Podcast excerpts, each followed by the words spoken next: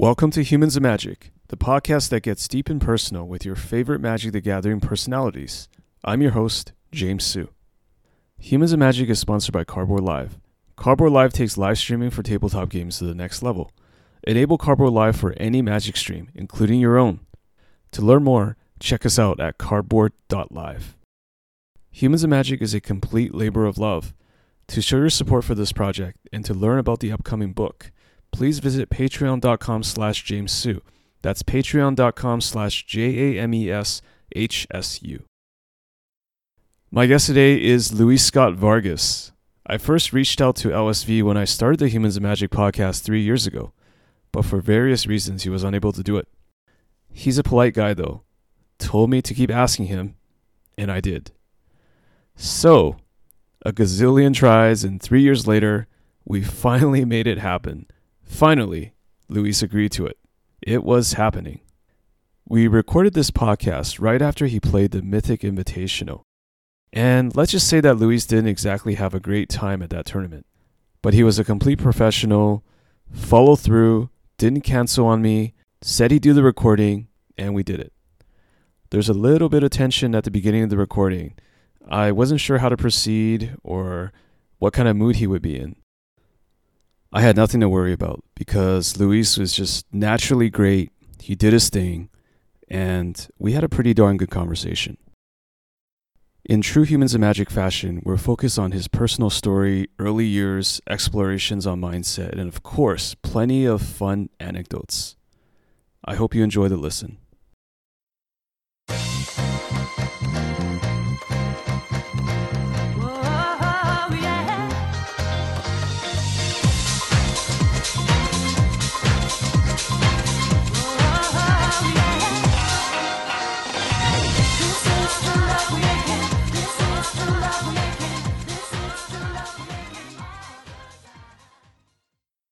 Ladies and gentlemen, today I am here with the one and only Magic Hall of Famer and Vice President of Marketing at ChannelFireball.com, Luis Scott Vargas.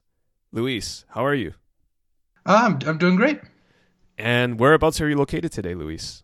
Uh, so I'm back home in Denver. I just got back yesterday from Boston for the Mythic Invitational. Yeah, that was quite the event. And how was the flight back? Uh, the flight back was just okay. Uh, I guess uh, Southwest has been having some uh, computer issues, and so our flight got canceled. Had to rebook a flight kind of at the last minute. So that wasn't that's never the best travel experience, but it worked out.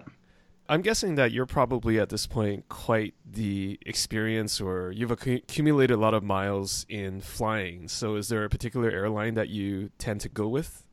Oh, I think Southwest is the best uh, airline. It, it doesn't go internationally, so you know when I go to the tournaments a little further away, can't use them. But uh, I, I actually think that it, it, I've actually kind of like spent a lot of time thinking about this. It's it's funny. Uh, Southwest does a lot of things that no other airline does, and that I believe gives it a pretty significant competitive advantage.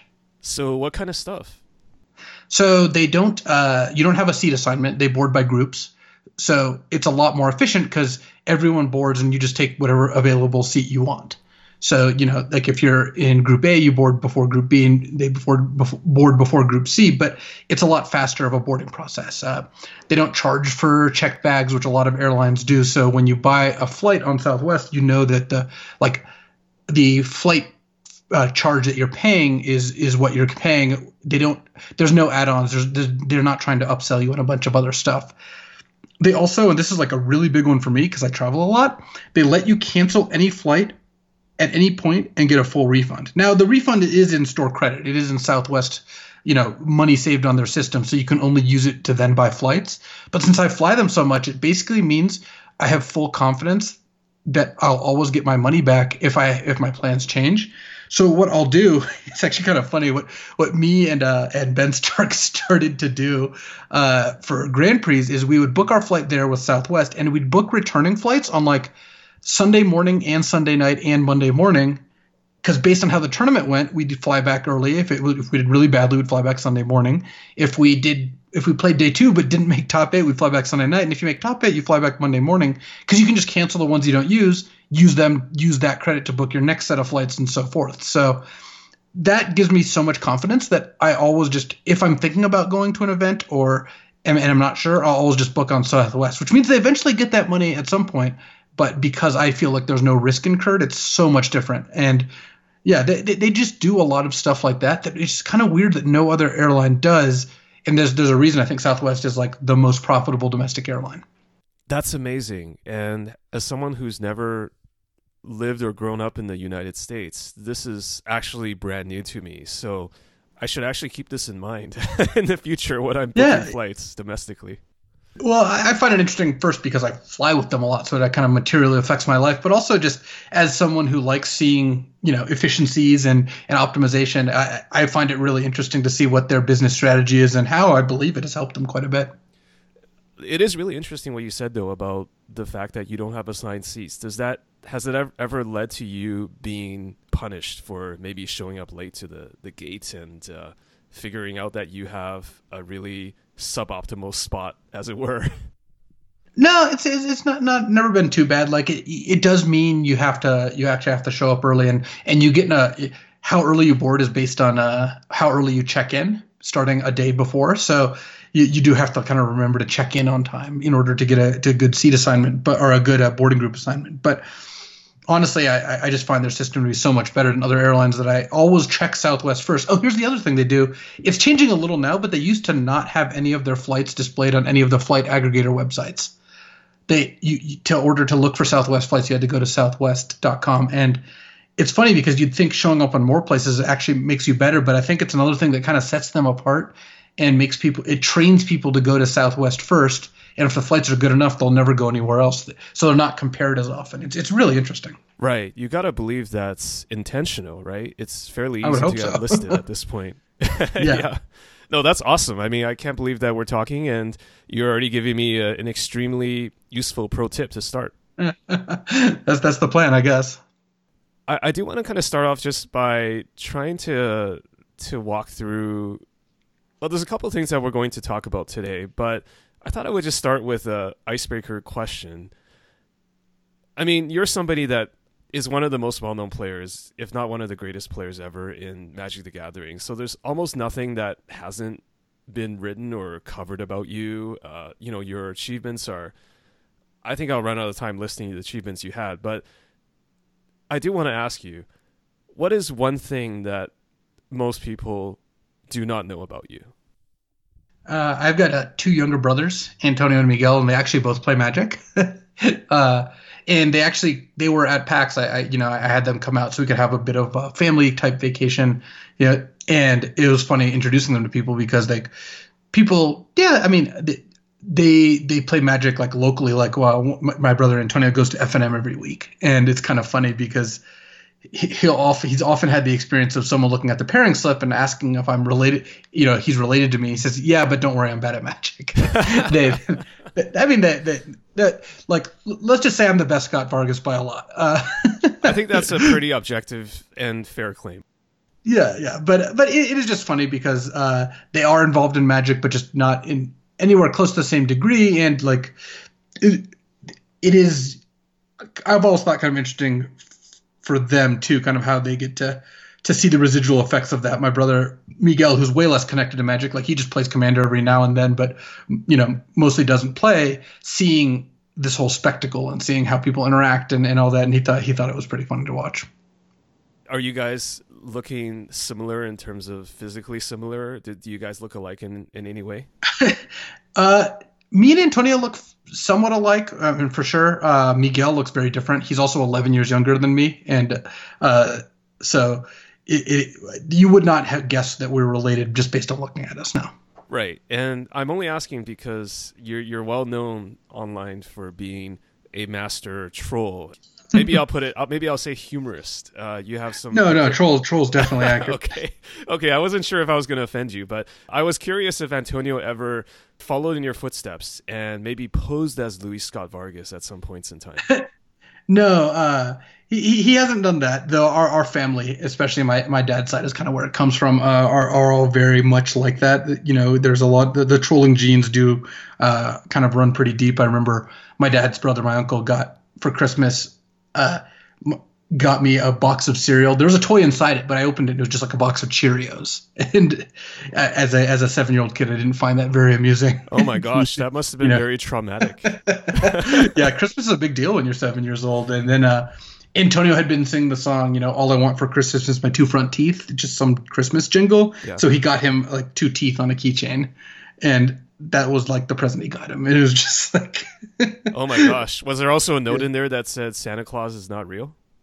uh, there wasn't. But I think I think at that point we knew Santa wasn't real. I don't remember which Christmas this was, but uh, all- I know is that we we we got a lot enough of this growing up that I think that uh, me and Antonio definitely are, are are on the trolley side. My youngest brother Miguel is not really though.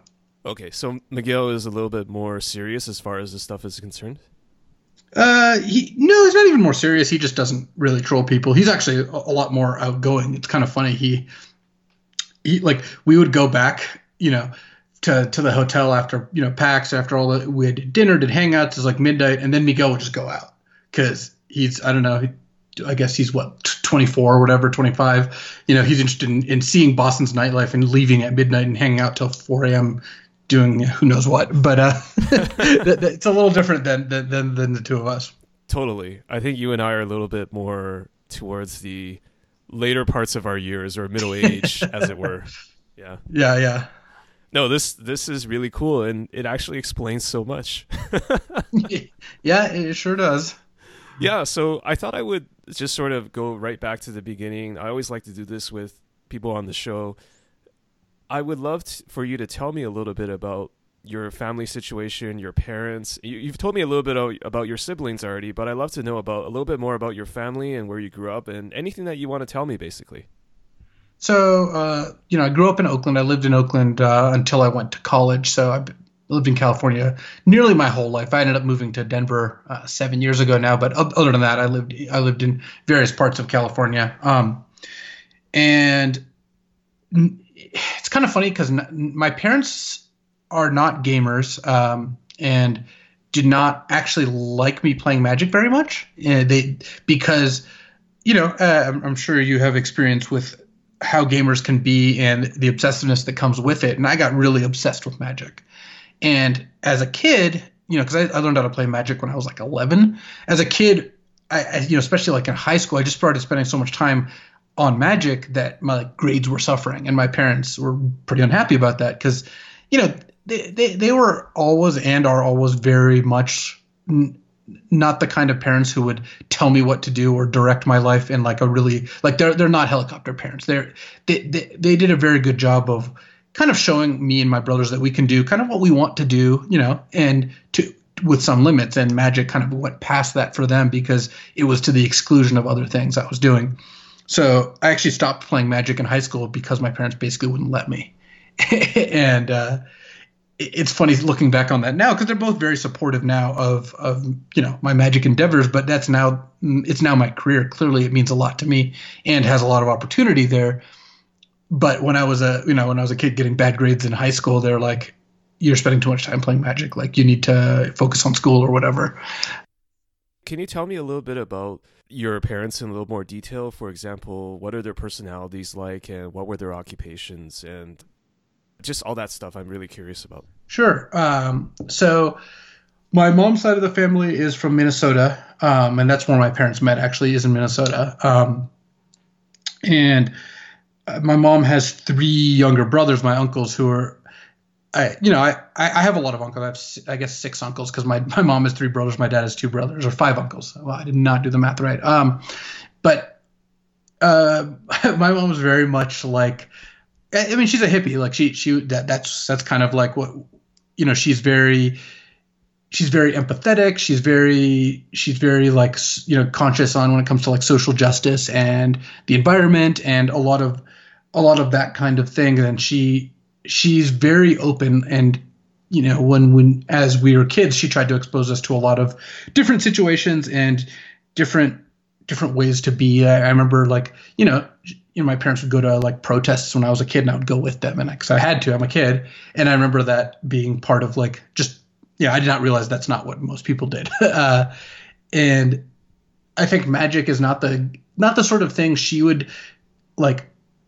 It's not that it, it wasn't the sort of thing she would want to do, and she, I mean, she understands that I love it, but being inside playing a game, you know, especially one that's like pretty expensive and and it takes a lot of time, is she's a lot more connected to like nature, and she, you know, she lives on like a working farm now, and uh, she's able to, you know, she raises chickens and stuff like that. So it, it it's a very different experience than what she's used to, but she also always did a very good job of teaching us to keep an open mind. Um, my dad, and she's an, and she was a nurse. She recently retired, but she was a nurse for you know 25 years, something like that.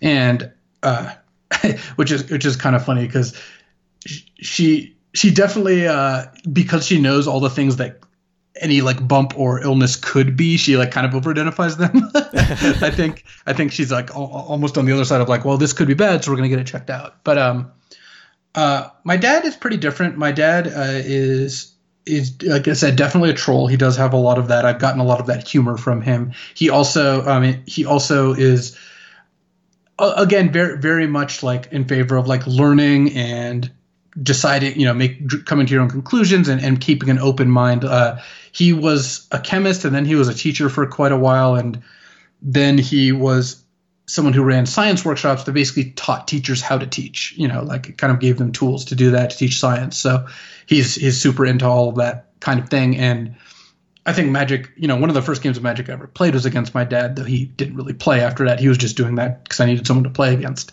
Uh, he, but he's definitely more on the side of like he, he always loved computers and technology.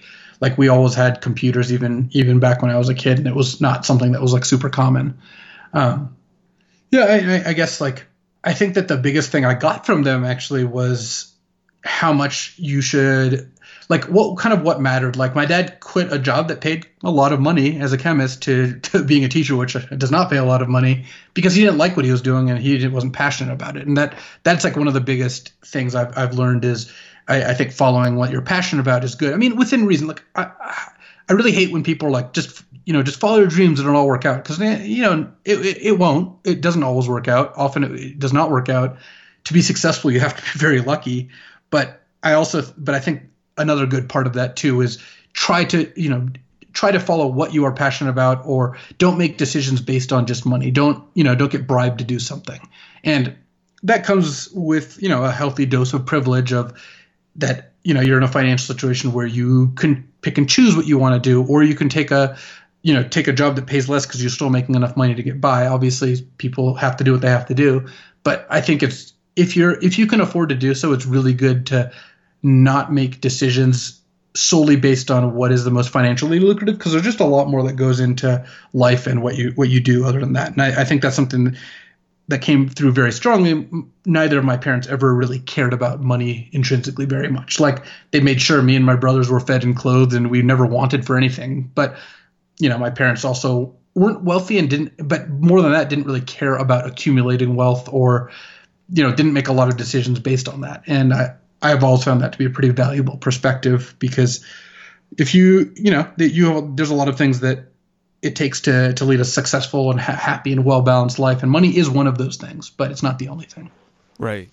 It's something that I realize too as I get older.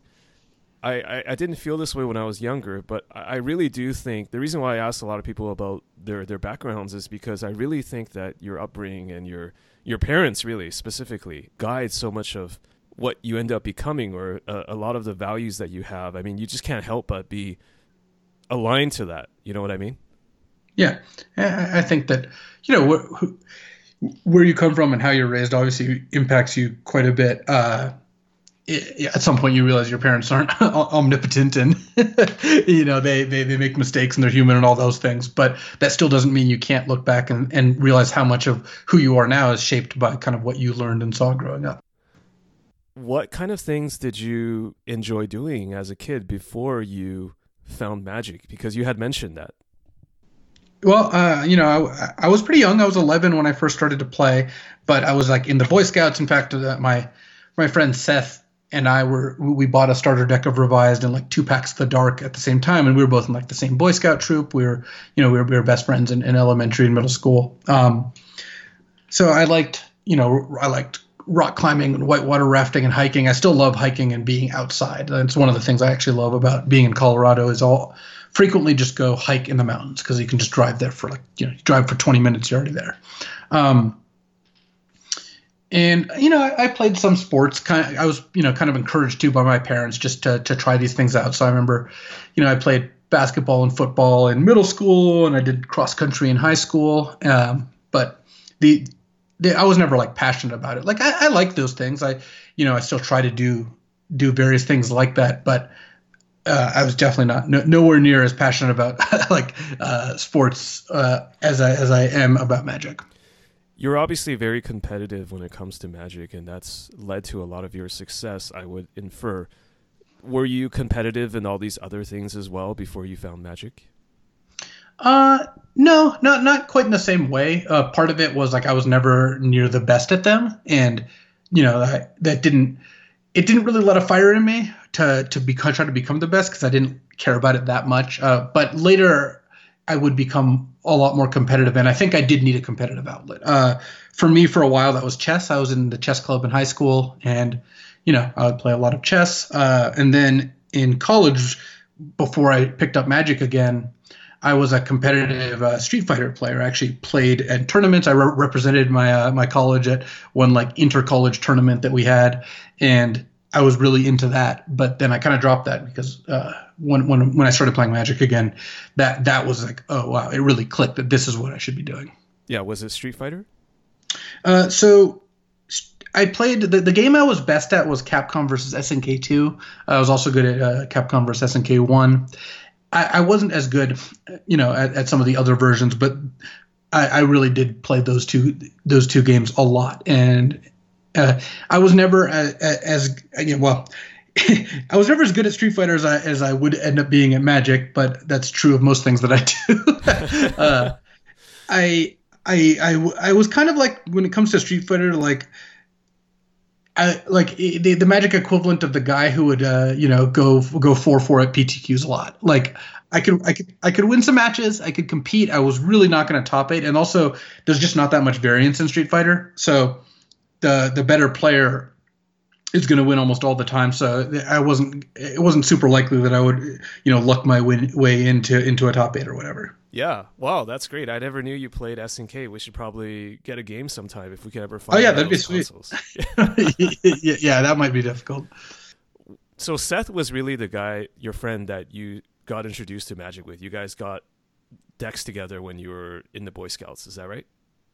Yeah, so the two of us played. We started going to our local shop, which we could walk to, uh, Dragon's Den, which is long since passed. Um, I ended up meeting, you know, like other folks who played Magic and kind of, uh, kind of becoming a part of the local community a little bit. There, uh, there was, it, it, I so at this point I've like, you know, I I played, I played Magic very at a, at a very like consistent level for like over the last probably now 15 years but the first half of like the time i spent playing magic it, i was very on and off because i wasn't as connected i was definitely not connected to the tournament scene at all but even just like the local community like it wasn't always magic that i would play like and i would take breaks and stuff like that. So it, it was kind of spotty the first couple years just because you know when you're a casual player and you just like have a bunch of cards like if you don't go play for a while it doesn't you don't really feel it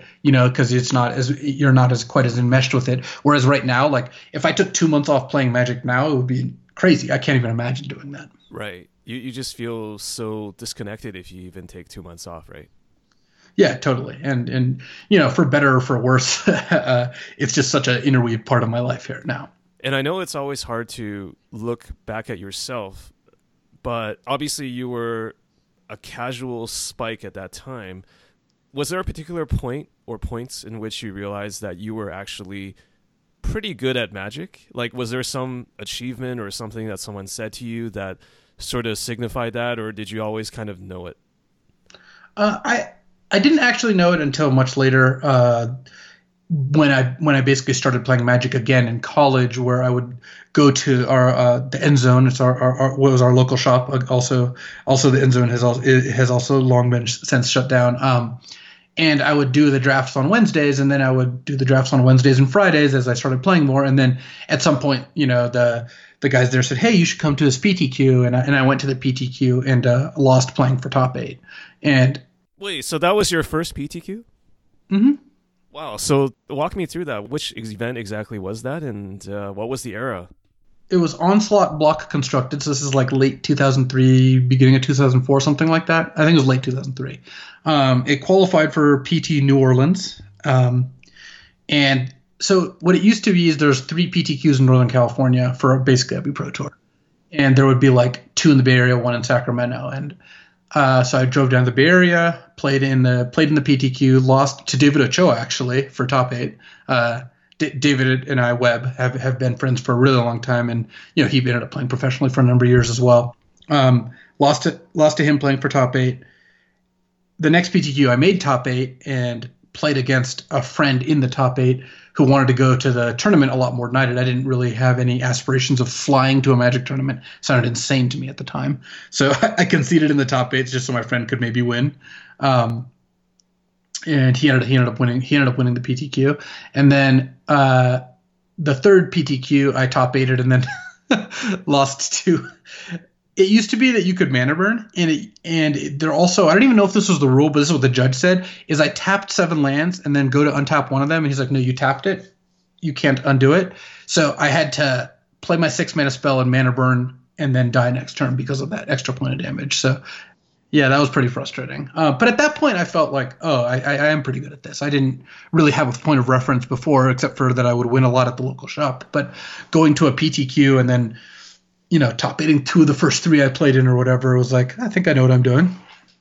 And if I may backtrack a little bit, what led you to start playing again in college? Was it just that you felt so bad that your parents didn't allow you to play in middle school and high school that you just had to get it- back into it?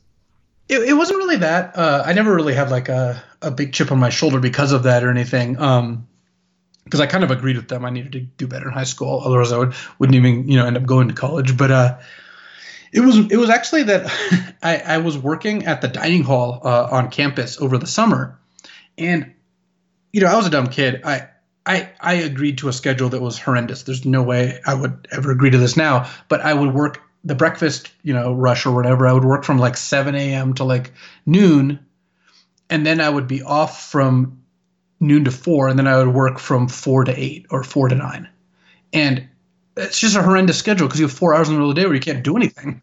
Uh, like uh, obviously I shouldn't have done that, but you know I just like yeah I didn't didn't didn't really know any better. But what I did with those four hours is I remember walking around downtown and just like what am I going to do, and then going into this magic shop and they were running a sealed league where you got like a sealed deck and like I think a starter and like two boosters or something I don't remember, and then you would play and every you know you would keep track of your wins and losses. You play against other people in the league and at the end of the month the four people with the best records would have a playoff and all that and it was a great way to kill a couple hours. So that actually is what kind of got me back into it. Ah, so it's very practical actually to spend the time between your insane work shifts. yeah that, let- let's just let's just say that it, the, the those hours did not you know the fact that i was getting paid 750 an hour or whatever did not did not go, go a whole lot a long way towards making me feel good about that about doing those hours. And also, depending on how much you spend on Magic, you probably just ended up spending all the money you earned, right? yeah. Um, but yes it was just it was mostly like hey i just need to, to do something. And oh yeah magic. I remember magic. I you know i never i never like forgot magic but it was more like oh i guess i could try playing this again. And then, then i got into it really quickly. Turns out i am i am quite into magic.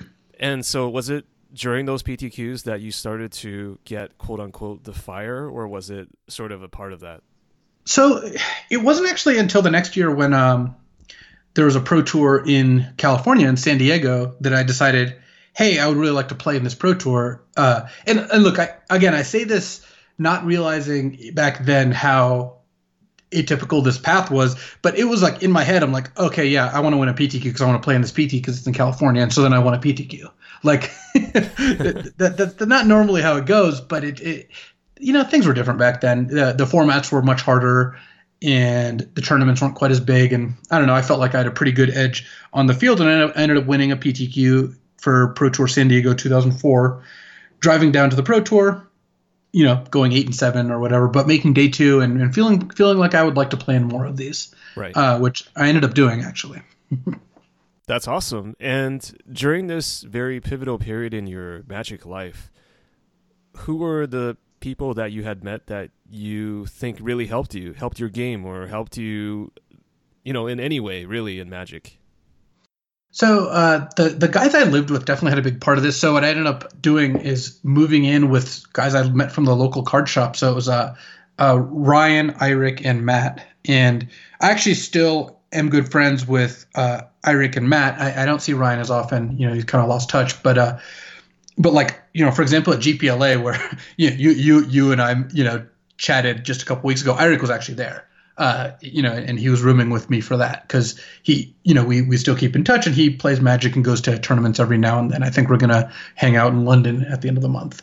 Um, and but living with those guys and all of us wanting to play in tournaments and go to these things really did help. I mean, yes, I think that we probably could have stood to diversify what we were doing with our time a little bit more, but yeah, I don't know. We were a bunch of 20 year olds who were just really into like oh let's, let, let's do this magic thing and so all of us were going to school at the time at, at uc davis but we all spent a lot of time playing magic and at the card store in fact we would just meet at the card store by between classes after class if you just went there one of you know we would be there probably Just obsessing about magic, right? Oh yeah, and then then David Ochoa, who I mentioned, I, I had played with him. Like we had been playing, you know, since we played in the Bay Area, and we knew each other from there. And you know, he's just one of my oldest friends at, at this point. I I actually just got to see him recently. It's awesome, even though he doesn't play Magic anymore. Um, but we would all always go to tournaments and talk about decks Oh, and stuff really? like so that. he stopped playing magic. Uh, yeah, he stopped about a year ago. Um, I mean, he has like a, you know a PT top eight. He was a you know a pro for seven, eight years, something like that. But he he's very as much as he was obsessive about magic. He's very you know like when he makes decisions, they're decisions. So he at some some point put down the cards and has not played magic since then. Like he didn't play a GP in Oakland, whereas which is where he lives. You know, last year. And the friends that you played magic with a lot in, in school, the three guys, I know that one of them, you know, was at LA. Is it funny, like looking back, did they ever expect that you would become the player that you are today, way back then? No, not not not at all. And they think it's funny because they you know they knew me before that, and then we all played Magic and went to these tournaments, and then you know at, over as time happened, like my career you know took the the course it did, and they always think it's really funny to look back on that because you know. uh both Matt and Eric have played in Pro Tours. In fact, I played Matt round one of the Pro Tour I won. That was his first Pro Tour. Uh, and uh, Eric played PT Paris, you know, where he had the Caw-Blade deck because that's what our team came up with.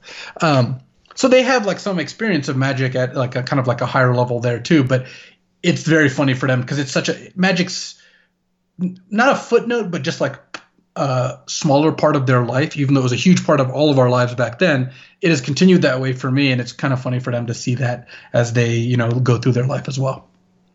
I know that you're also very good friends with Paul Cheon, who currently works at Wizards of the Coast, but was streaming for quite a bit before that. When did you guys meet? How did that happen? That's actually like kind of connected because so what happened was Paul and I were on the same clan on Magic Online, uh, Dragon Quest, and uh, at Paul's first Pro Tour, which was my like second Pro Tour, yeah, second Pro Tour, uh, Pro Tour Philadelphia in 2005, we met. We both busted out of the PT and we started uh, drafting. We started money drafting, like the you know this is back when people used to actually do that. So you you do two on two or three on three drafts for like you know twenty or fifty bucks or whatever. And uh, again, it's been a long time since I've ever seen anyone do this. But this is back when we were like, you know, we were like young, hungry grinders. We this, we cared about the money, and it was a cool way to test our skills against these like famous PT players we'd heard of and whatnot. Um, actually, Paul and I bonded over beating Cedric Phillips. Yes, the exact same Cedric in, in a money draft 15 years ago. we beat Cedric badly three drafts in a row. It was really satisfying. Um, so that, but then Paul was in Southern California. He was in LA, and I was in Northern California. And then he would like, come hang out, like when we we both would go to PTQs, and and he would come stay with us. And then he ended up actually moving in with us. So the next year, the it was me, Paul, Eric, and Matt, and we we all lived together. Uh, though Paul was kind of bumming our couch, like he wasn't like paying rent or anything, but he, you know, he wasn't really in a position to be able to do that. Um, so he he lived with us for I don't know, almost two years, solid year and a half, uh, with the three of us plus Paul. Wow, just on the couch, huh? Yeah, yeah, he, he that was that was where he was at, and we lived, breathed, and ate Magic, and uh, too much food, but mostly Magic. Uh, we, we we played a ton of Magic Online. You know, we became feared Magic Online grinders back when no one no one really knew who we were and we didn't have any accomplishments. But a lot of the people who were good, especially in the U.S., knew who we were and thought we were good because uh, we played all these drafts and because we would play online all the time. And it was kind of it was kind of funny when you know when we actually first started seeing some tournament success, the kind of that transition. It's almost like a parallel to to poker. Like first of all, the way you describe the money drafts reminds me of the movie Rounders, where you're going to these oh, underground games and like try to make money and get win off the the rich, uh, experienced players. I don't want to say rich, just experienced players. Uh, yeah, no, no, no one was really rich at that point. yeah, Magic is not one of those things like poker for that. And then you're you're talking about sort of the grinding online, you know, making a name for yourself so that when you actually start to get more accomplished, you start spiking paper magic or paper tournaments, right? yeah, and, and that and that kind, you know, that's kind of how how it ended up happening. Though it, it was just funny how how we we at some point, you know, re- remembering this, we were the we were the the great unknowns, the future of American Magic or whatever. Obviously, you and Paul go way back, and what is something that people kind of extending the question to him what is something that people may not know about paul i mean i know you guys have a great rapport online but what's something unique or interesting about him that people may not know about Uh, Paul went. Paul started uh, college at UCLA when he was 13, um, which Wow. is yeah, not not typical. Uh, and also, I don't think it. I don't think it's like a very good thing to, to do. Like I don't, I don't think a 13 year old kid needs to be thrown into that. And I think Paul has some pretty mixed feelings about that as well. But I mean, Paul Paul's like a, you know one of those genius kids or whatever. he, is, he, he he Paul's a really smart dude, and uh, I, I I remember talking to him about this uh, many many times. yeah i mean it, it must not be easy to associate with people that are way older than you when you're just 13 years old right Also, what do they think when they see a 13 year old in our class? Like, wow, that kid's pretty smart and probably pretty cool. It's more like, oh, does that kid think he's smarter than me? He's 13 and in my class, you know? like, there's no way that, that kids reacted well to that. yeah so you guys still hang out quite often right i mean probably less so because you guys are both busy with full-time things but Yeah, I mean, I saw Paul a couple days ago. He was doing commentary at the Invitational and uh, doing very well at that. I think, I think Paul might just be the best commentator right now. And, and I even say this putting myself in the mix. I think Paul's awesome. So uh, he's really hitting his stride. And I think we're we're lucky to have him working on Magic, and we're lucky that he's doing the other things he does. Though it is sad that he doesn't stream anymore. yeah his streams are very entertaining Yeah. What do you think is your biggest moment as a magic player it's kind of hard to answer that because biggest moment could mean a lot of different things. Like, I think one of the moments, I mean, winning the Pro Tour was the first time, honestly, the first time I felt like maybe I can do this. Maybe this is a thing, you know, because I, I had a lot of near misses in terms of, like, I had a lot of exit opportunities when it comes to magic. And look, here, here's what's funny is everyone's life, you know, you know the movie uh, Sliding Doors? Oh absolutely yeah the gwyneth paltrow movie right Right, where where you know she misses uh, a subway door in the beginning of the movie, and then the rest of the movie is just about the two different tracks her life takes based on that. Right. Every person has a lot of these sliding doors moments in their life, and you're just not aware of most of them. Right. You like you don't have a movie crew trying to replicate what would happen. Like you know, all of us have missed a bus or missed a flight or left early for something and probably had our life meaningfully changed as a result. And it's hard to track down those moments. But when you're a magic professional and magic part of your life, those moments are much more clear to you because you can look back and say like, wow, if my tiebreakers were, were worse, I wouldn't have top eighted that pro tour and, and won the pro tour. And if that happened, who knows, you know, where I would have been. Or if I drew cards like Andrea Mengucci beat Matt Nass at the Invitational in one of the games that I watched, where if Matt's Mastermind's Acquisition was one card higher, he would have won and that would that would have knocked Andre out of the tournament. And now Andre has two hundred and fifty thousand dollars, right? had the cards been in a slightly different order, maybe Matt Nass or maybe neither of them would have had that money. And that money is going to change Andrea's life dramatically. You know, so both in terms of the actual money and the opportunities now he's this invitational winner. All of us have stories like that and Magic has given me a lot of those where I've seen seen times where you know, had I not made top 16 at the tournament to qualify for the next tournament, I may not have been a professional Magic player. Had X happened, you know, Y would have happened. Um, but I think PT Berlin's a really big one. Honestly, being on Spellslingers with with Day Nine was a pretty big one because this was a couple years ago. You know, and the Magic landscape is is changing, and I know we were going to talk about that uh, uh, later because there's a lot to talk about there. But this is back when Magic wasn't even close to being like a huge deal, and I was on the set of like a show that was like actually produced with like a lot of a, just like it was a, a very big production. I'm I was definitely not used to that, and even years later, people still talk to me about Spellslingers. So I think it's something that is a has impacted or touched a lot of people or gotten to a lot of people that don't normally play or aren't in the same audiences, and that's one of the t- first times it felt like it had crossed over into being something that like you know uh, people who aren't super invested in Magic might watch. So I think those are like kind of the two of the biggest things. Great. And you've had a lot of success overall when it comes to playing Magic.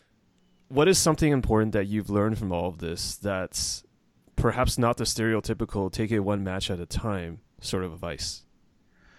I think that the biggest thing Magic can teach you um, is how to lose, is is how to deal with things not going your way, and it can be hard. I mean, trust me, I, I did not feel good when I got knocked out of the Invitational last week. You know, when when it was like I, I went 0-2. it's the worst record you could have.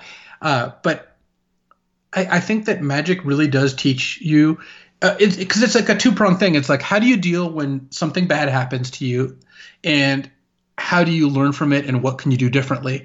And it's really important to to to, to realize when you can and can't. I mean, you know, you know the old, the old saying. It's like what is it? Um, grant me the the serenity to accept the things I can't change, the courage to change the ones I can, and the wisdom to tell the difference. Like every, people say that. Obviously, it's an important concept, but Magic really drills it into you. Like I've lost more games of Magic than almost anyone. Right? I've played so much Magic, and it makes it so when I get like a flat tire, I don't I don't get tilted. I don't I don't get really mad. Like yeah, I'm not happy about it, but I know that it's just going to happen. You're going to run over a nail sometimes. You know, sometimes you're you're you're going to be late or your flight's going to get canceled. Sometimes, you know, you're going to drop your ice cream. Like all, of these things happen, and what Magic does is it just pounds that into you because most people don't have to f- confront losing quite so many times, quite as often, you know, as much as when you play Magic, and you care when you lose at Magic. I mean, I still care, and I think it's really valuable because a lot people don't. It's you don't you're not born learning how to deal with frustration, you know, and get having Magic really help give you tools to deal with that, both in terms of accepting when, yeah, a bad thing happened, you know, what's next, and also you know what am I how am I going to learn from this? What can I do to prevent this in the future? The the second part of that being, I made the right decision. A bad thing happened anyway. I'm going to make the same decision next time, not being results oriented. This is another really key part of it where, you know, it it's like results are clearly a way to get data out of what happened, right? That's that that that it makes sense that you would want to do that. But I think if you really think about things and you look at them, you can realize that, you know, if you're if you're going to drive to work and there's two different ways you can take, and one way takes 15 minutes and one way takes 10 minutes and you take the way that takes 10 minutes and there's an accident and it takes you an hour, that doesn't mean that the next day you should take the the longer route because that doesn't make any sense. You could just have an accident there. You should just take the the shorter route.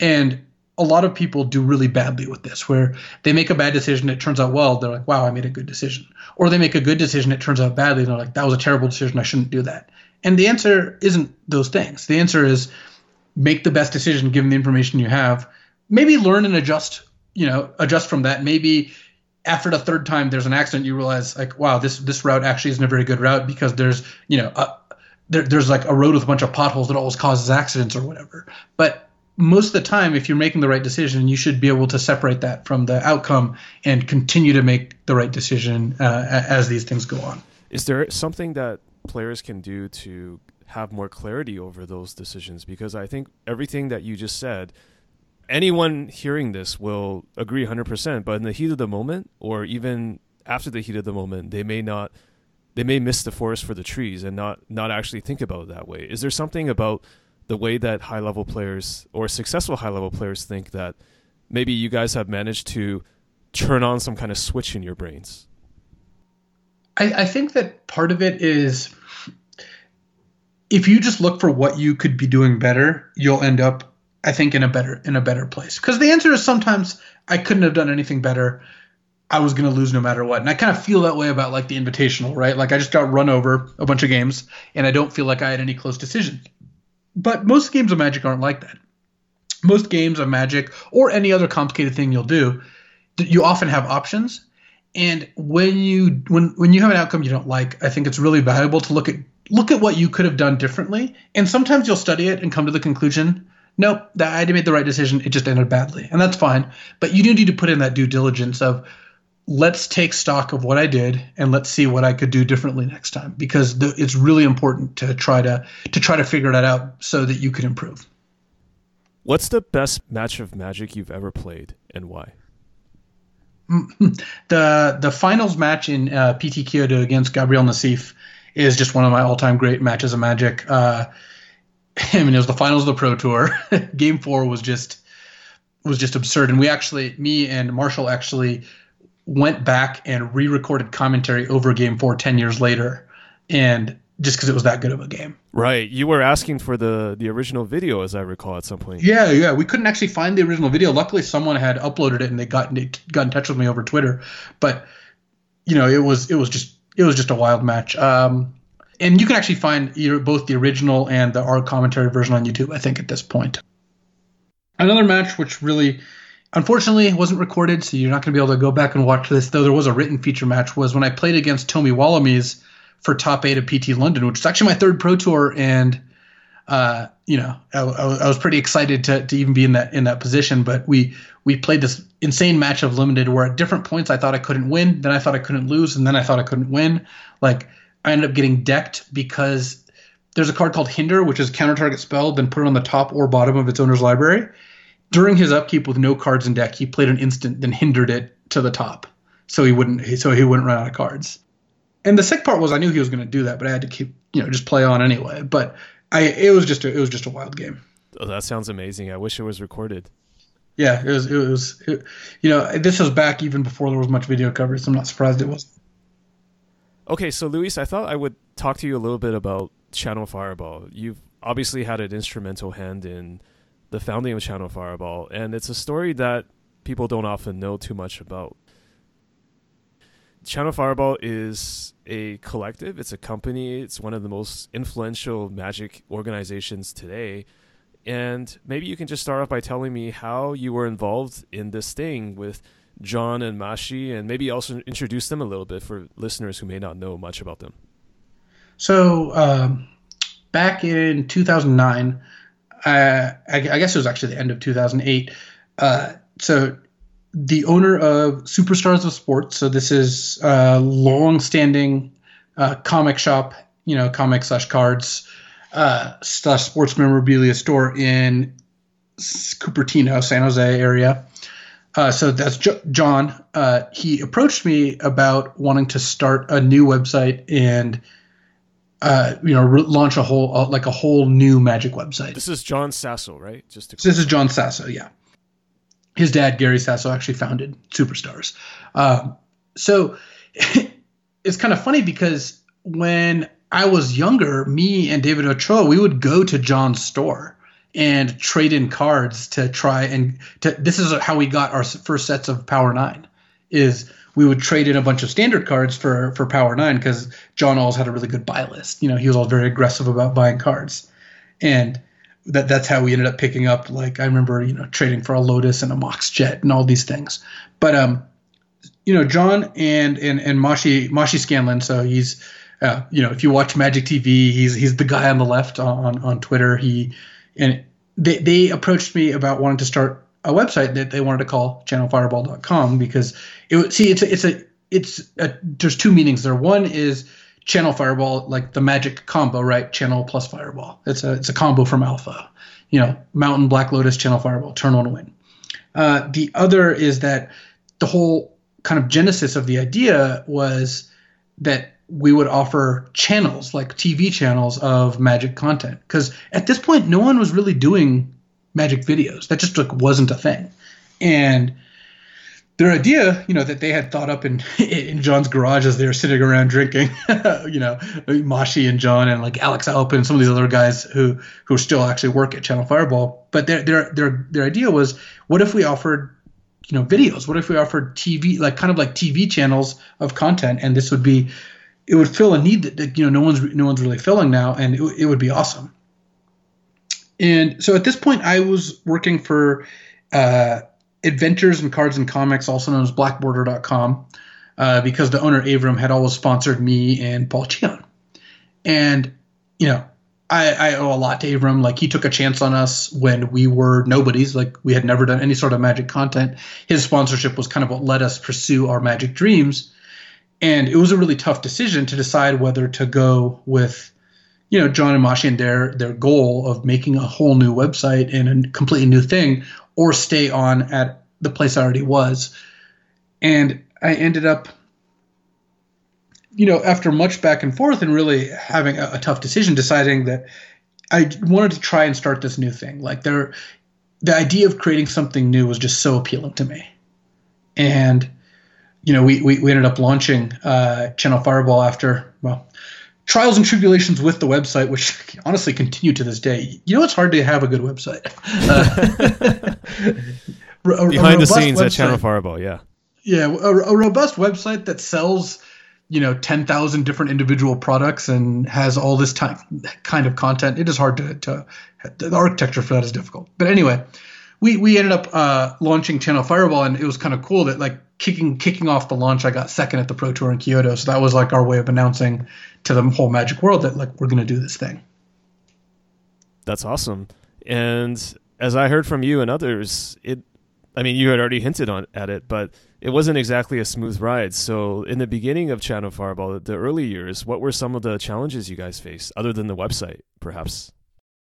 Part of it was it just it was a pretty intensive project when it came to both labor and costs, and you know we we basically John and I didn't take a salary for a while. Uh, you know, and this is as I'm sure you're you're accustomed to part of the the whole like startup experience because th- this wasn't exactly a startup in that superstars did exist and we had you know this inventory and we had all the like a lot of the physical stuff but the website was completely new and we didn't have, have you know unlimited resources so that that was difficult for a while like you know Mashi ended up taking a, a, some years off and you know working as an attorney because you know he's an attorney uh, instead because we just couldn't really afford to keep everything going the way we wanted it to. And that was not, you know, that was not easy. So was it tough to was it tough to stick with it? I mean, I'm asking it's almost like a rhetorical question. It must have been tough, but what was going through your mind at the time? Well, and and see this is the part that of, of thing that that there is some survivorship bias. Like I don't want to say like, hey, just if you believe in yourself and stick with it, things will be all right because often they're not all right. You know, often things don't work out. Most most th- most everything most things fail. Most businesses, most you know, mo- most restaurants, mo- just most new ideas just have a hard time getting off the ground because it is difficult. You know, and the you know, depending on what level of success you're looking for, it can be hard to hit.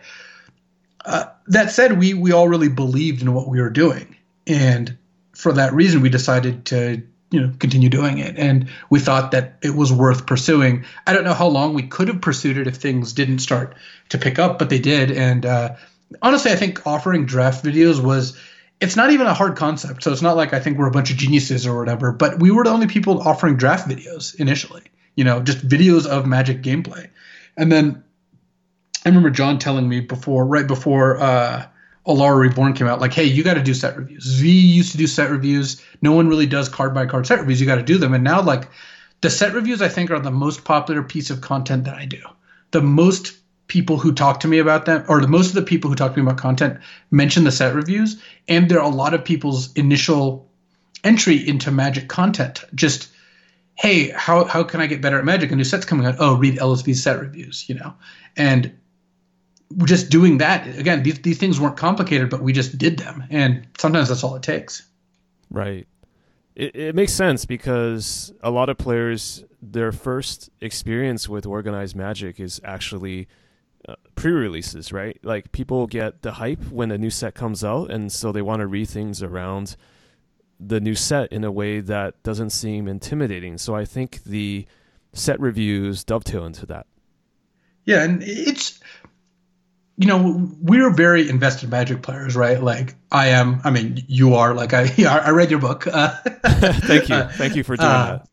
No, I, I enjoyed it quite a bit. Um, it can be easy for us to forget how intimidating evaluating new cards are or new cards is because and, and, and I try to keep that in mind. Like when I'm talking about a card in a set review, I talk about it as if the person reading it knows not a whole lot about magic, and hopefully there's still value there for people who do. I think there is, but I, I want to explain like why this thing is good, why you know what what makes this card good or bad or in between or under what circumstances is it good, and that can be a really comforting tool. I, I, I you know one of the, the peculiarities of the schedule is my uh, green review because I always do it in color order. WUBRG right comes out last. Frequently, people have told me that uh, if you live in like Australia or uh, you know one of the APAC countries that's very very far ahead of my time zone, they don't get to the last set review before their pre-release, and some people just aren't comfortable playing with the cards until they've had a chance to kind of read you know what I, what I've written about them because that just gives them a lot more understanding of them. Right, right. That's really interesting. It just shows you how global the game is and also how much of a, a readership there is, right? Yeah, I think it, it is funny. I think Magic is certainly a huge global game at this point. So, what are some things about starting a magic related business that people may not necessarily know? Uh, one is what are you doing to differentiate yourself? Um, because it's all well and good for me to say like, yeah, we did draft videos and set reviews. Yeah, ten years ago there weren't those things, or there weren't enough of them. Uh, that's not true now. if Channel Fireball were to launch now, it would not succeed, right? Because what would we be offering that's not offered by dozens of, of places at this point? Um, so you you want to be bringing something new to the table. Uh, another is you really have to you know have follow up like consistency. One of the you know one of the biggest things that we always hear uh, as podcasters because you know I also have a podcast, uh, limited resources, and that you know that we, we, we get talked to by a lot of aspiring podcasters who are who have this great idea. The great idea doesn't matter as much as showing up and doing the thing. Like it does when you're talking about a business because a business is trying to fill a particular niche. But when you're doing a, like something like a podcast, like showing up and doing it and being consistent is way more important because anyone can have an idea and do two episodes. The question is, do you do seven episodes, 10 episodes, 20 episodes? And at that point, have you hit a groove? Have you started building an audience? It's the same as streaming is yes, you, you do need something to differentiate yourself because there's so many streamers these days, but showing up and being consistent is one of the ways to kind of help build an audience. I love that because that's something that I try to apply to my life as well. Half over half of the battle is showing up and ideas are free, execution is not, right? exactly. Execution is where a lot of people stumble. And I think it applies to magic too because I, I often have discussions about this. People have all these great theories and they you know, you know some magic players are super well read. They probably have memorized PV's latest article and your article and whatever. But at the end of the day, there's a certain something to be said for just having a foundation and just grinding magic. Not to say that you want to grind magic all your life, but if you don't go and do it, it doesn't really matter what ideas are in your head. So it sort of reminded me of that as well. Yeah, exactly. It's it is very easy to have you know grand plans and great ideas, but kind of just showing up is not is, is another part of that equation that you know you, you really have to apply. It's kind of like you could be the best magic player in the world. If you go to one tournament, you're not necessarily going to do well. You, you kind of have to go to a bunch of tournaments in order to to really leverage that. Channel Fireball's obviously been a huge part of your career and your life, basically. Walk me through how you continued on that trajectory with Channel Fireball, and maybe how you got involved in some of the other ventures that you you have right now. So, uh, you know, when we started Channel Fireball, I was the editor in chief. I did a lot of the like article editing, you know, posted articles, contacted authors. You know, we had original slate of authors that we launched with.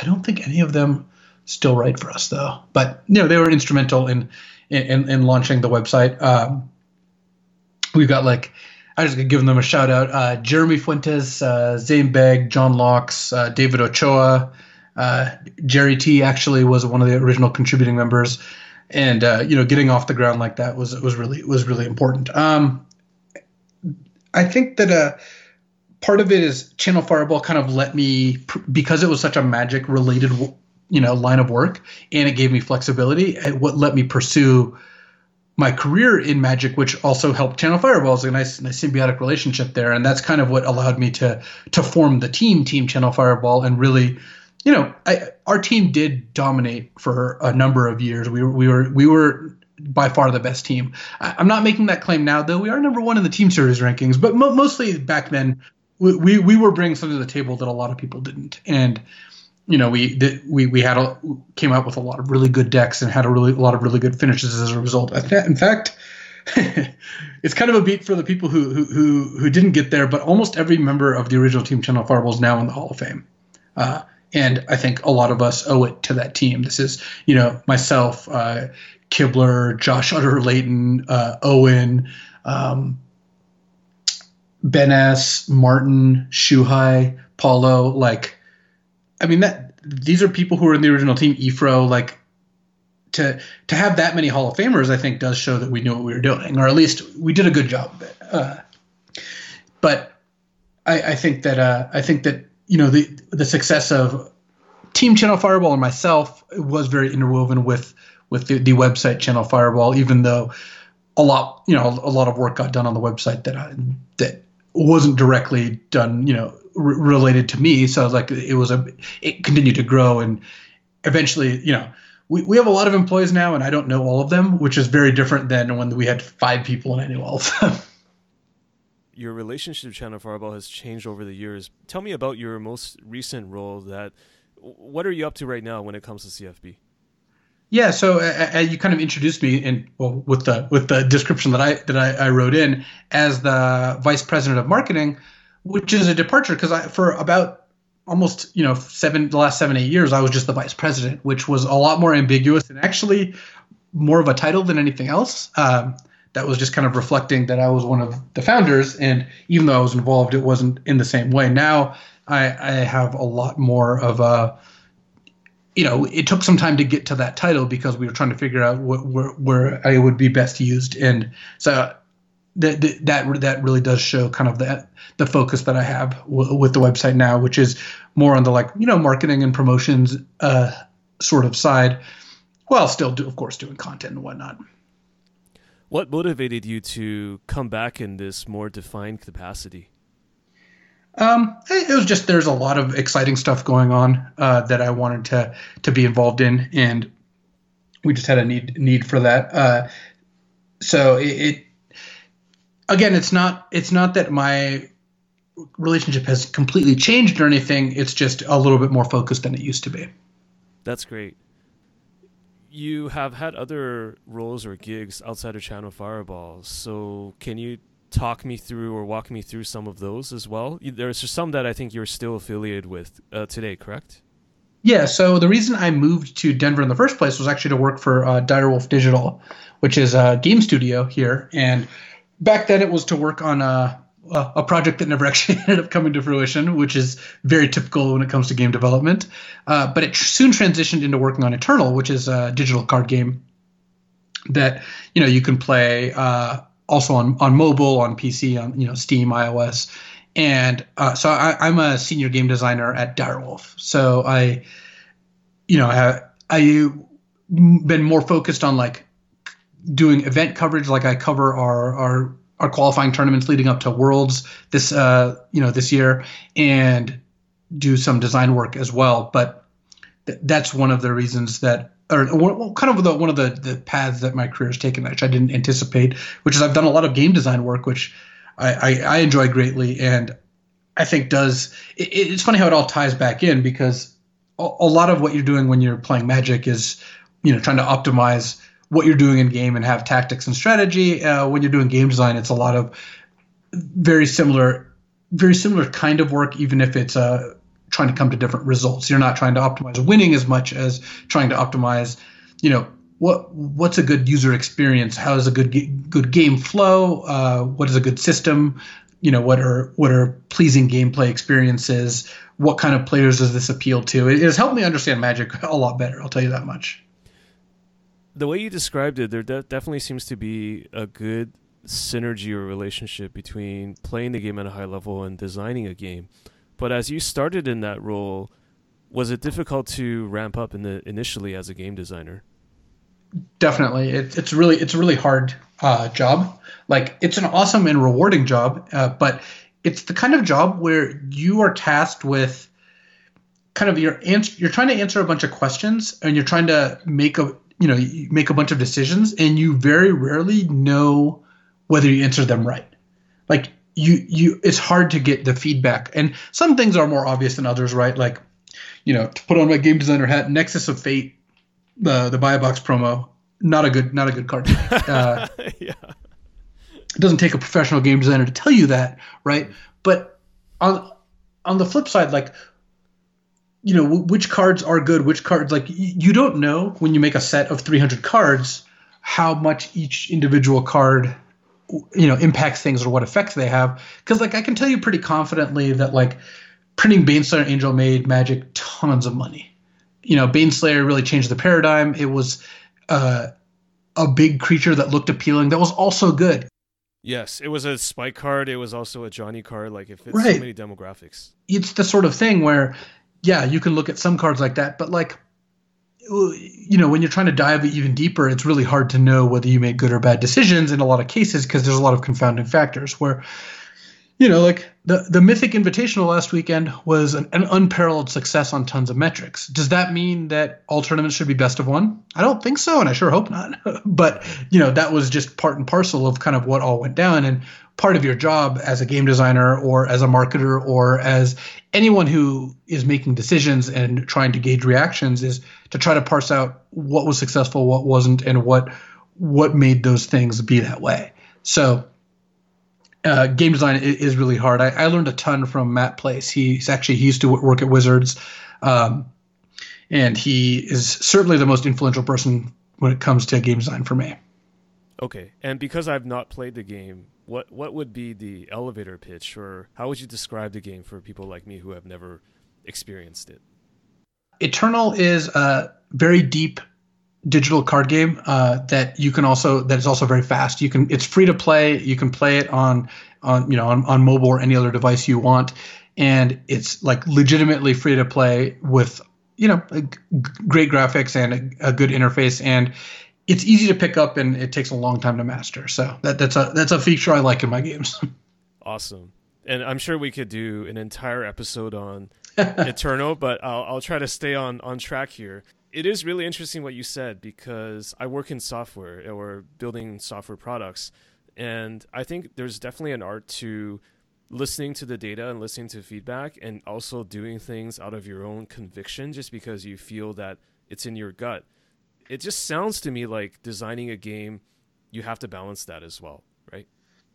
definitely. You you you need to get the right conclusions from what, what the data you have and you also need to uh, you know try to figure out like you don't want to be too biased. Like yes y y- your gut matters and what and you part of what the reason that you're in the position to make these decisions is because you presumably have made good ones in the past but you also have to be willing to change that if the data really does indicate that you're doing something wrong i don't know it's it's, it's really hard and in a parallel universe because you're we're talking about sliding doors in a parallel universe where you are not working on Eternal and you're not working on Channel Fireball, had you considered working for Wizards at some point? Because I, I assume the door was probably open for you at, at some point, you know, when you know, in terms of being a designer for them. And I know lots of amazing people have walked through those doors in, in, in previous years and in the past. it, it, it's been hard. I've never I've never seriously considered it, just because playing professional Magic is such a big part of what I enjoy doing, and I think that it would be really hard to to give that up. And that's part of you know that's part of the reason I never have pursued it. I think there's a lot that would appeal to me about it, and if you you know told me as a kid I could maybe work for Wizards someday, I would have been over the moon because it sounds awesome, and it still does sound awesome. It's not that it doesn't. It's just that I, I right I kind of get to have my cake and eat it too. You know, working on the things I get to work on while still playing Magic, and it would be hard to give up part of that. And, and also, it would be hard to give up, you know, streaming and being the kind of public facing figure that I am, like doing being on LR. Like, you know, Paul's really happy at Wizards, and I'm really glad he's there. I think Paul's incredible. He does a great job. Paul did have to give up streaming. You know, he he. he and he does the wizard stream like uh, every week or every other week, but it's not quite the same. Still, it's awesome that he does that. I think it's cool, but giving up a big part of your autonomy when it comes to how you relate to the public is something that it would be hard for me to do. Yeah, I mean, just putting myself in your shoes, if you're a super competitive player and you get those highs from competition and playing with the best, it must be hard to almost like force a mandatory retirement on yourself, right? Yeah, and that that is kind of how I would have seen it a lot of the time. And you know, my my relationship to competitive play does vary wildly. Like I took a year off to do coverage, right? Uh, you know, I, I you know, my tournament attendance goes up and down depending on how I'm feeling. That said, cutting that off completely is not something that I've ever come too close to doing. You don't have to name any names, but have you had conversations with people about this type of decision? I imagine it must not be easy for them to make that choice to walk through the doors of Wizards of the Coast.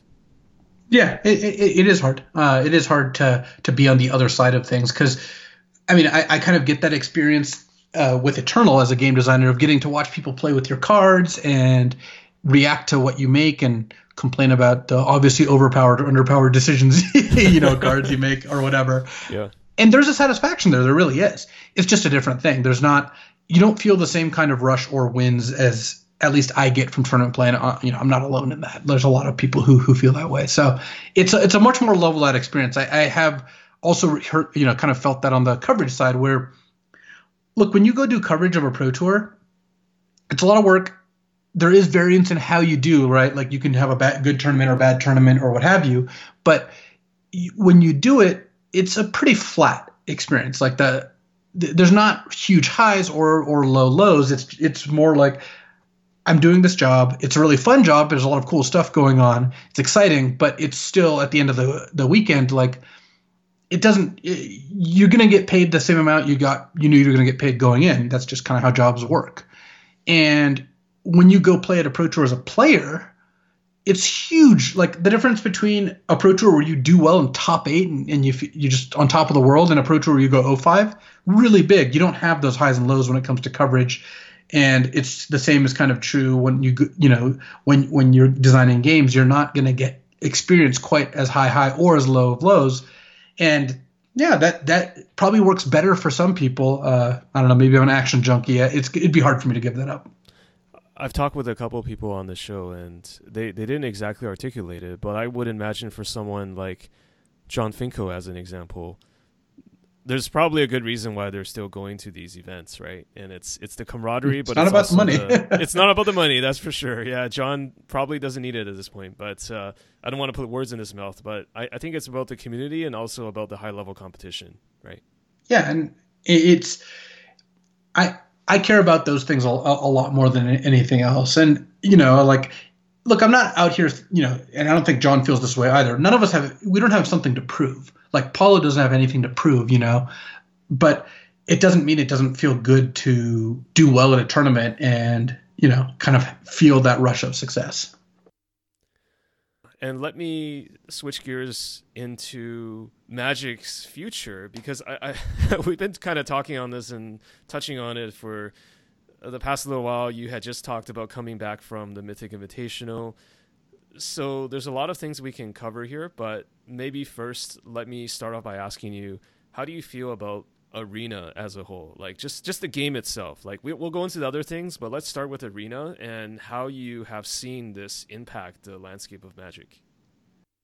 Well, certainly it has opened the doors for uh, not necessarily a whole new generation, but a whole new scope of like the, the scope of arena is still not we still haven't fully felt that. Like uh, it, it's opening the door for a lot of people to reduce the barrier to entry. You know, the number of people who now stream Magic, who it turns out always did play, like you know, Savjz, right? Like who who made top four at the Mythic Invitational, is a very successful Hearthstone streamer and you know tournament player. He he now plays Magic, and it's not that he he didn't play Magic before; he always did. But Arena now gives him the ability to play Magic on stream, and so now it's a lot more visible. Uh, it also is clearly giving a lot of people the ability to play and the desire to play when they nece- wouldn't necessarily uh, have done so earlier. Uh, so it's, you know, look, I, I actually do like Magic Online. I played a lot of Magic Online. It's what got me started as a competitive player, a professional player. Uh, I still play it. I played some today, you know, but it's a way to play vintage online now, which is awesome. But I don't think that uh, Magic Online is what you would use if you wanted to expose new people to Magic, and in fact, it has consistently not done a good job of that. Just because it just looks like a video game from the '90s, right? It's, it doesn't look like a, a modern video game. It's still stuck there. Yes. Yeah, and Arena isn't. You know, Arena is very clearly designed for for looks as well as play, and that shows. I know that I'm only a data point of one, but I started playing Arena recently as part of quote unquote work research, and uh, that's how I justified it. And Yeah. I, I've never played Magic Online despite all these years. I've only played paper. And the first day I played Arena, six hours passed by, and I played the next day to try and get the free deck that they said they would they would promise me for the next day. And it's just it's just this dopamine rush, and I had no idea that I would enjoy playing the pre-constructed decks so much. But here I am playing Arena, and I and I hope to. I hope above all else that they never ever release a mobile version, or else my life would just be over. oh yeah, so yes, it, it is a game changer. It really is. And so yeah, you talked about how streaming really you know, streaming plus arena, that that's for, you know, how certain personalities are starting to come out who've always played Magic. How about streaming as a whole? Like because you you guys are sort of at Channel Fireball are sort of the the forefathers of content and video content, but streaming adds a whole new dimension now. You know, every day I go onto Twitch, I can see all these streamers, you know, sometimes on my front page. How, how do you see that evolving and, and going in, in terms of the streaming experience, both for viewers and also for streamers?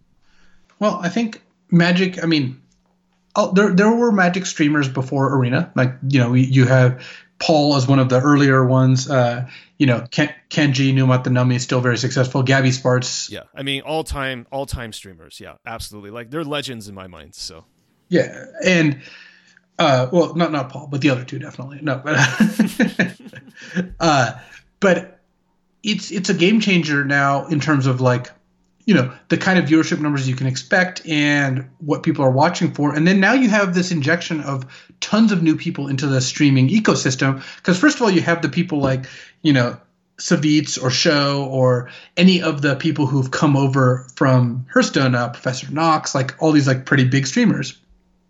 Hearthstone or other games. Uh, you know, Day Nine does some streaming. Kibler's now back streaming Magic, and then you also have uh, the MPL, which is something that we haven't talked about yet, and the, the the fact that all those streamers have a contract to, you know, to stream ten hours a week, and all, almost all of them are streaming more than that, but that was just to get get their foot in the door, basically.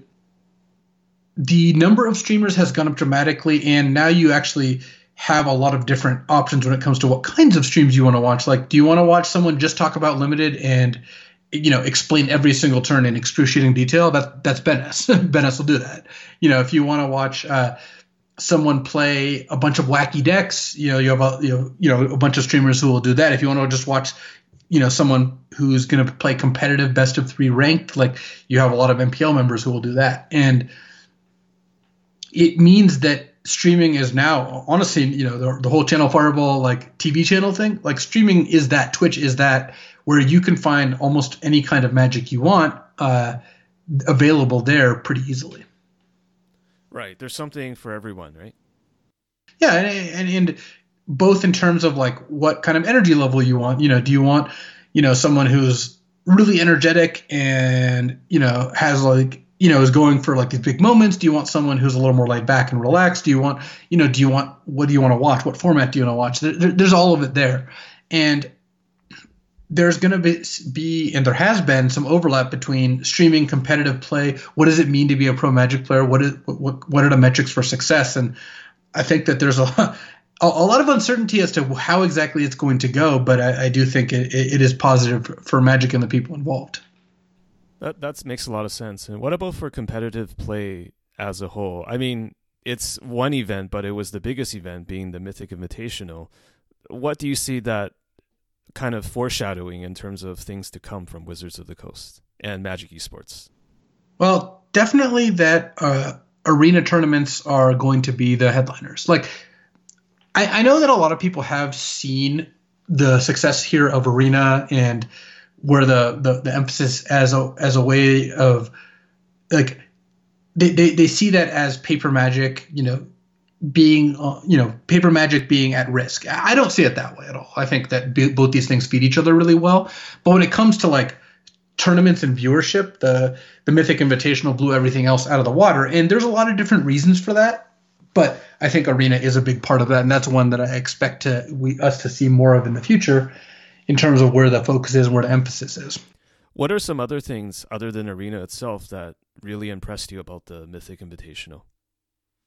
Uh, I think that the coverage team did a very good job. They, they it was a good mix of people like you know Marshall and Paul who are kind of like coverage mainstays at this point, and then new folks who kind of bring a different vibe and energy. You know, you had, you had Becca Scott as the floor reporter, you had uh, Alias V as a play-by-play, and then you had Kibler and Day Nine as hosts, and like that, that's just a different lineup than what we normally see. And I think that that that definitely helped. Uh, but again, it's it's not that there's any one thing. Like I think the biggest takeaway for me is that arena is a very good way to showcase Magic tournaments. Like as a viewing experience, as a covering experience, uh, as a playing experience, all of those things it's very good at. Uh, I think that well, anytime you say you're going to give away a million dollars and you have a huge stage, that also helps. So that that's not necessarily uh, something that couldn't be replicated, but Yeah. uh, you know, I, I think that I, think that there's a lot of things you can do to make tournaments more successful, and this had a good mix of those. I, I do, you know, part of part of what would worry me going forward is if the conclusion was best of one is the best, because I, I don't think that's So- the case. Something And tells me that they're going to experiment with different formats. yeah, I, I believe so. Um, because like, you know, kind of what we talked about earlier, like you, you you have to kind of parse out what what was good and what was bad out of all these various things. And in this particular case, I think that like this tournament was successful despite the format, not because of it. I don't think that the best of one standard format showcased Magic in a in a way that you know Magic deserves to be showcased. Just the the deck diversity was low, and the overall quality of games I think was was was somewhat lower than a lot of Magic that we, we could we could play here. Now, if you were to put your game designer hat on, almost like a tournament designer hat on, I know that you're just someone who participated, but why do you think they went with something like duo standard? Um, I think there's a couple reasons. One, they hadn't done a best of one tournament, and you know, the vast majority of people who play choose to play best of one. So I think it makes sense to try to cater and see to that. And More relatable in some way, right? yeah, and you know the tur- you know you get to watch this and then decide what best of one deck you want to play. But I don't. I also think that uh, just because everyone plays it doesn't necessarily mean it's the best viewing experience, and it's tr- tough to figure that out. The other thing is you had a mix of that. The invite list to this tournament was was unique, and I don't think we're going to see another tournament this year with quite the same list because this tournament had thir- 30 MPL members and 25, 26 like uh, invites, like invited people. So these are like streamers. This is the invite I got. You know, you had like a mix of like mostly streamers, but a couple other like content type folks. So you know, and then eight, eight the top eight arena people on the ladder. And if you did a normal turn, like a normal best two out of three tournament, I suspect that the MPL members would have uh, cleaned up because the skill gap between the most skilled people in the tournament and the less experienced people in the tournament is way bigger than a normal tournament. Right, and that's not a knock on those players because it's like It's if not. you if you went and go played in a basketball tournament uh, with people who've been playing basketball for 20 years, it's obviously they obviously have an advantage, right?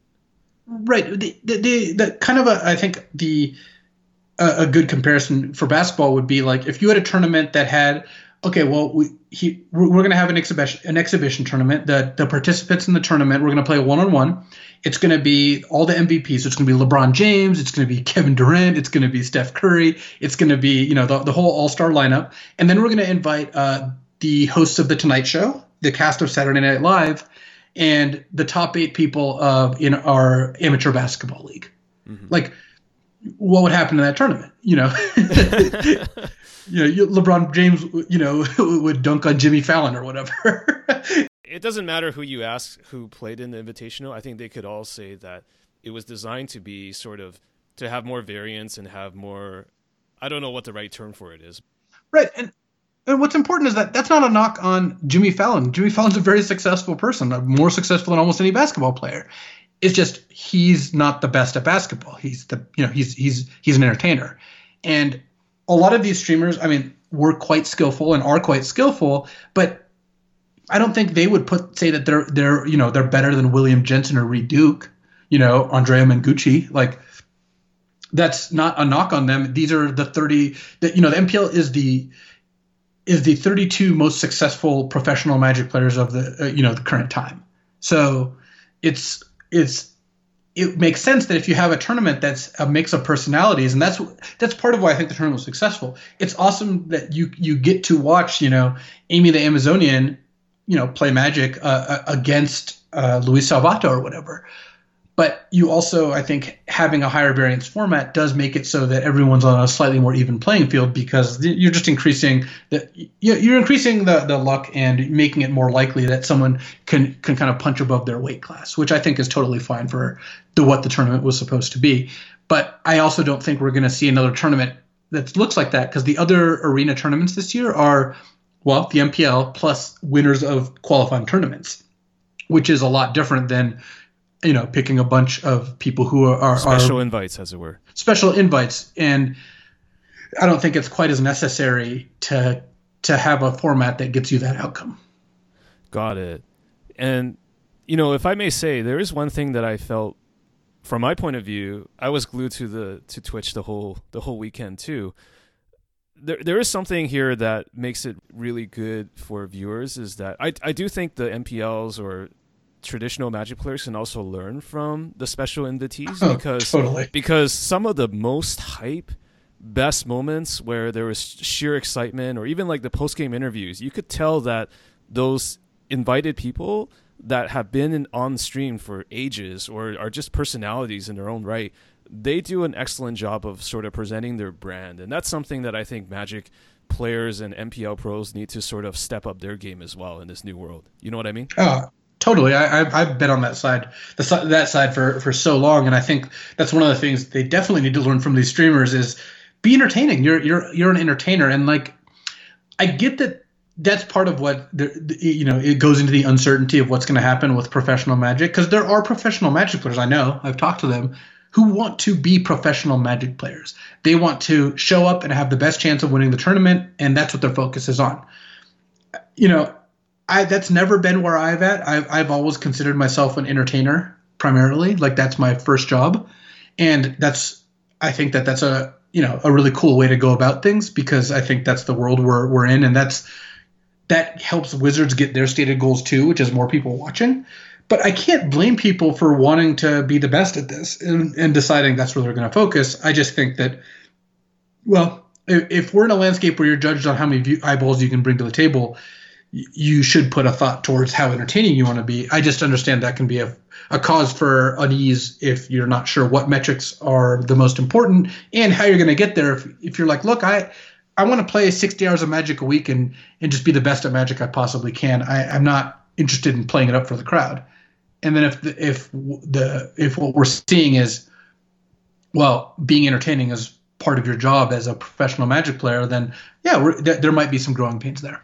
Yeah, and it's tough if you're not LSV. You're not like handsome and uh, you know top five all time in Magic and a entertainer. uh, You know, first and foremost. You know, so Well, uh, I, I don't know that I would describe myself in all those ways, but uh, I do think that I know how to be a buffoon, so I'll, I'll settle for that. I mean, look, look, look at me and Cedric's grudge match, right? Like the match itself was not good. It just objectively was low quality. I know, but Cedric, the, the the drama leading up to it was great. I have to say. yeah, yeah, like C- Cedric beat me in ten minutes with two white weenie decks, but that kind of is secondary to the point, which is me and Cedric spent weeks talking trash to each other. In fact, we still did post tournament, you know, somehow, uh, and I think that that that that is really that's what gets people hype about this. And look, not everyone's going to want to do this, nor should they. You you kind of have to make your own decisions as to what you value.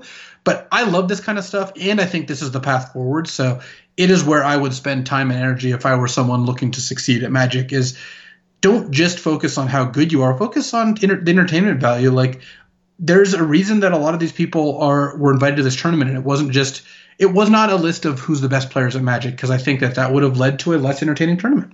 Yeah, and hey, you know, I could not be happier at the the top two players from this event. I mean, Andrea Mengucci, he's been doing legacy videos forever uh, on, Oh, on. CFB, uh, mind you. You know, he's super entertaining, and I I, I don't I, I can be objective here. I don't think he's the best player in the world. But I think he has a certain brand and he knows how to build his audience and he's just a, a delight to watch. So it was really good to uh, to to see him at the top, as it were. Oh yeah, I'm a big Mengucci fan. I I, I, I always love interacting with him on Twitter and talking to him, and uh, we, we we like a lot of the same things, which is good food and, and beta magic cards. So uh, I I think he's he, he's an awesome winner. He you know uh, he is is very enthusiastic. He he fits this mold very very well. He's very entertaining, and I, I think that he's one of the better people that they could have had win the tournament. Yeah, and I, I also didn't know the, the second place finisher Piotr all that well, but I was really impressed too for two reasons. Um, he was sort of humorous in a dry way, and he also had that propeller hat, and uh, Yo, the hat, yes. it was so awesome. Like, you know, he's also from Poland, which means that he's representing Magic on sort of a global stage, and I, I thought it was really cool to see him there too, and it was just really fun to see personalities like that, you know. Oh yeah, and I think that he, he he did a good job of representing that as well. I agree with you in the sense that I feel like there's a lot of uh, experimentation and room for improvement. But as a whole, I think the event, I mean, by any metric or even non-metrics, like you could say, was was quite successful, right? Oh, totally. Is the event was a runaway success, and I still maintain that that was despite the format, not because of it. And that's not even a hot take at this point. I think. No, and I think that they, that leaves me with a ton of optimism going forward. Of like, Magic can achieve these great things, and you know we might have to. It might take some time to figure out exactly what the best balance of all this is, because look, you don't want to have, uh, a, you know. It's not fun to watch a rock paper scissors contest, right? Uh, you know, we're just going to show up and flip coins and act entertaining while doing so. But it's also, you know, I, I don't think Magic necessarily needs to just be this like intricate chess match chess match where people sit there and think for two minutes before making a play because that's not fun to watch either so let's find a way to make it really exciting and have strategy and have depth and but accomplish all these things at the same time and i, I firmly believe that is possible That's very well put.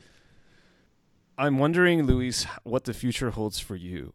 If you were to project maybe a year or even three years into the future, what do you see as sort of your goals as a magic professional or as a content professional? That's a good question. Um, a, a lot of my focus is on the projects I work on. Uh, you know, making sure Eternal has the best chance to succeed. Poured my heart and soul into that. Uh, making sure Channel Fireball is equipped to face the future, wh- whatever that future might look like. Uh, a lot of it, you know, we have some exciting stuff. I, I wish I was at a point where I could talk about it because this would be a perfect opportunity to do so. You know, al- always got to get your shilling value in, but uh, but uh, you know that'll have to come later. That working on a lot of cool stuff in that regard as well. So I, I'm kind of like the, if I got to choose what where where to put my luck, right? You know, if you assuming everyone has a finite supply of luck, I, I know that's not how it works, but assuming they did, I would put my luck on the projects I'm working on rather than my tournament successes, because and maybe this is uh, again me speaking from a position of privilege, but I- don't have a ton I need feel like I need to prove. Like my biggest the biggest thing for me going into every tournament is I want to play up to the level I believe I can play at. I want to not like embarrass myself. I want to. I, I don't want to do a bad job by my own metrics. I, I don't. I'm not that worried about uh, needing to hit any certain levels in terms of like finishes to to prove that I'm good at Magic. I think I've I've done that already. You know, it'd be hard to argue that. Uh, so I, it's more on the things I'm working on because I, that that is stuff that takes a lot of my time and attention and you know my hopes and dreams. That said, I, I'm going to be making Magic content in three years. I would be shocked if I were not. And what that content will look like, I don't know. It might have more of a streaming emphasis. It might have less. You know, it might be more on Channel Fireball. It you know might take some other form. I, I don't know, but it's gonna be. I'm, I'm still gonna be part of it. Like I'm I'm very connected to this game. It's integral to my life. It it is something that I don't see uh, change. That I don't see that changing in the foreseeable future. And I know that at some point it might. At some point I might take a step back. But now is now is like kind of the opposite. I'm putting my you know I'm putting my foot on the gas pedal now because there's just so much going on. What's something that you would tell the younger LSV from five years ago if you could go back in time and tell him something? this has gotten better almost every year of my life, but I still am not where I'd want to be on that. Is just don't care what other people think. Like one of the one of the biggest like level ups I ever I ever got was when I realized like people just don't care about what you do. Like they're not paying as much attention to all the little things you think they're caring about. Like you know, like you.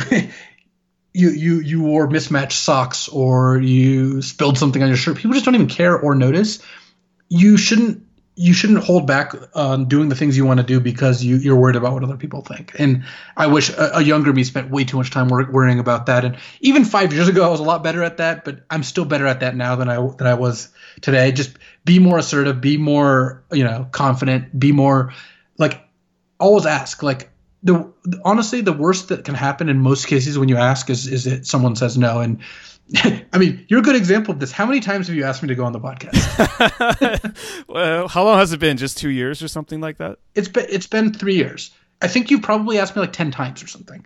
Like, and I kept saying no, but keep asking me because you know I, I just didn't have the time or inclination or whatever at the time. But now we're here, we're doing it, and it would if you had just taken that first no and never asked again, it wouldn't have happened.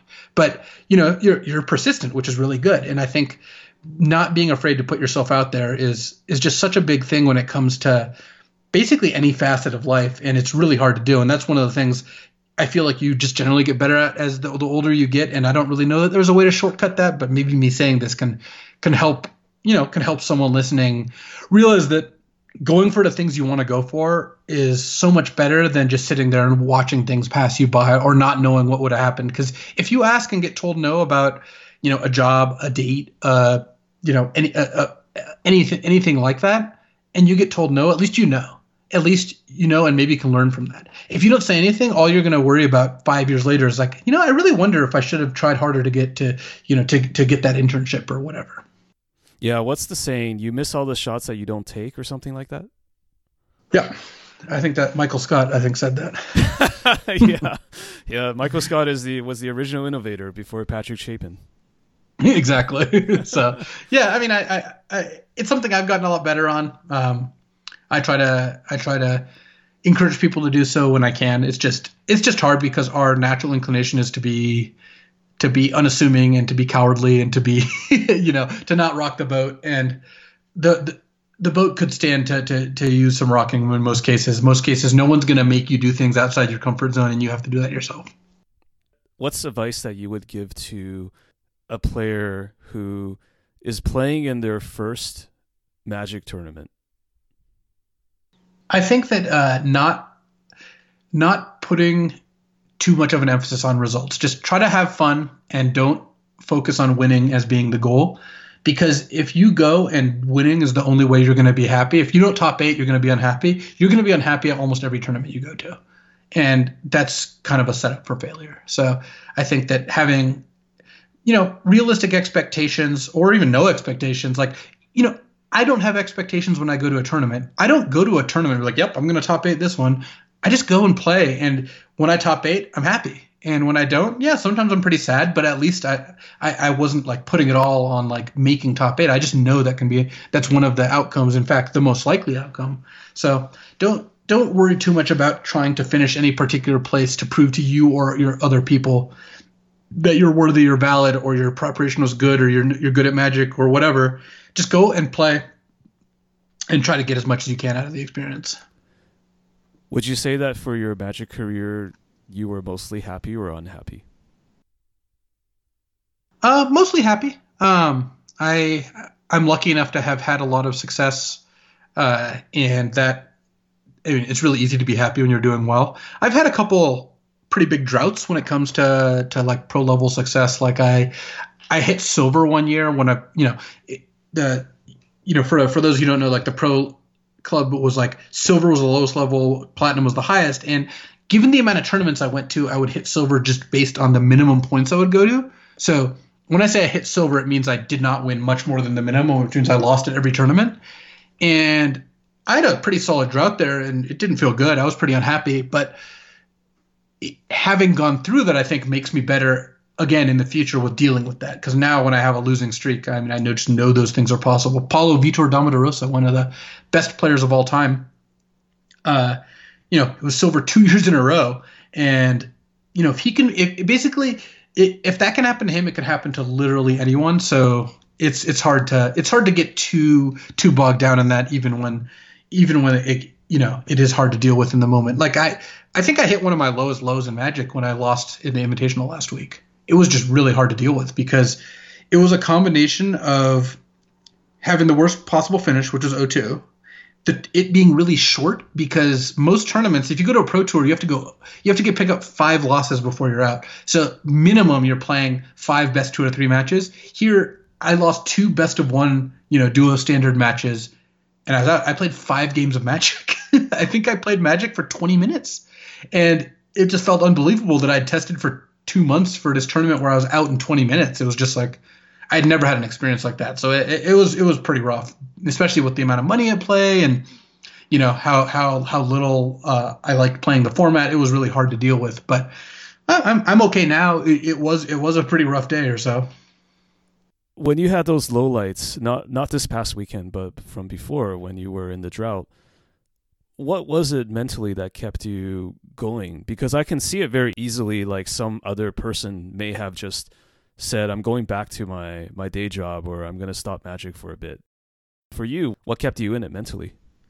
Um, probably that I still knew and believed I was great at magic. Like I had, and that can be hard too because I know that this advice isn't as applicable to everyone who's listening because if you haven't experienced success, you might not have much to like fall back on. But this is like I'd already won a pro tour, I had a bunch of pro tour top eights.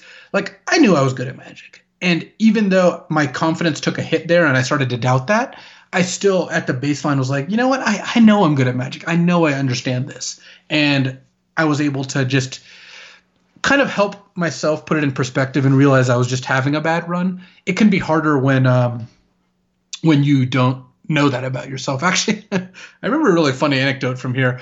Uh, Jared Boettcher was experiencing a lot of tournament success at this point. He had top 16, like two PTs in a row. He was platinum. And I remember watching him play, and he was playing so bad. And I remember thinking, this guy's winning it all, and I'm losing it all. and he's playing like this. Do I not understand magic anymore? Like, seriously, is there something that I'm not getting? How can this this guy be winning so much? Turns out he was cheating and got banned for it. Right, he was stacking the lands with the shuffles and stuff. Right? He was he was he was he was rigging the deck while shuffling. That made me feel so much better because I just experienced this. I remember very clearly this moment where I was just like, that was like your rock bottom. Was like, uh, what's happening here, right? Yeah, if this guy's winning and I'm losing, is there's just got to be something that I don't understand going on. The part that I didn't understand was he was literally cheating, but you know that at the time I didn't know that, so it was it was pretty rough to to handle. It's been great talking to you, Luis. I guess this conversation was, by our admission, three years in the making, but I'm really glad that we finally connected. And oh, man, I mean, this it's just been a great conversation. I hope you feel the same.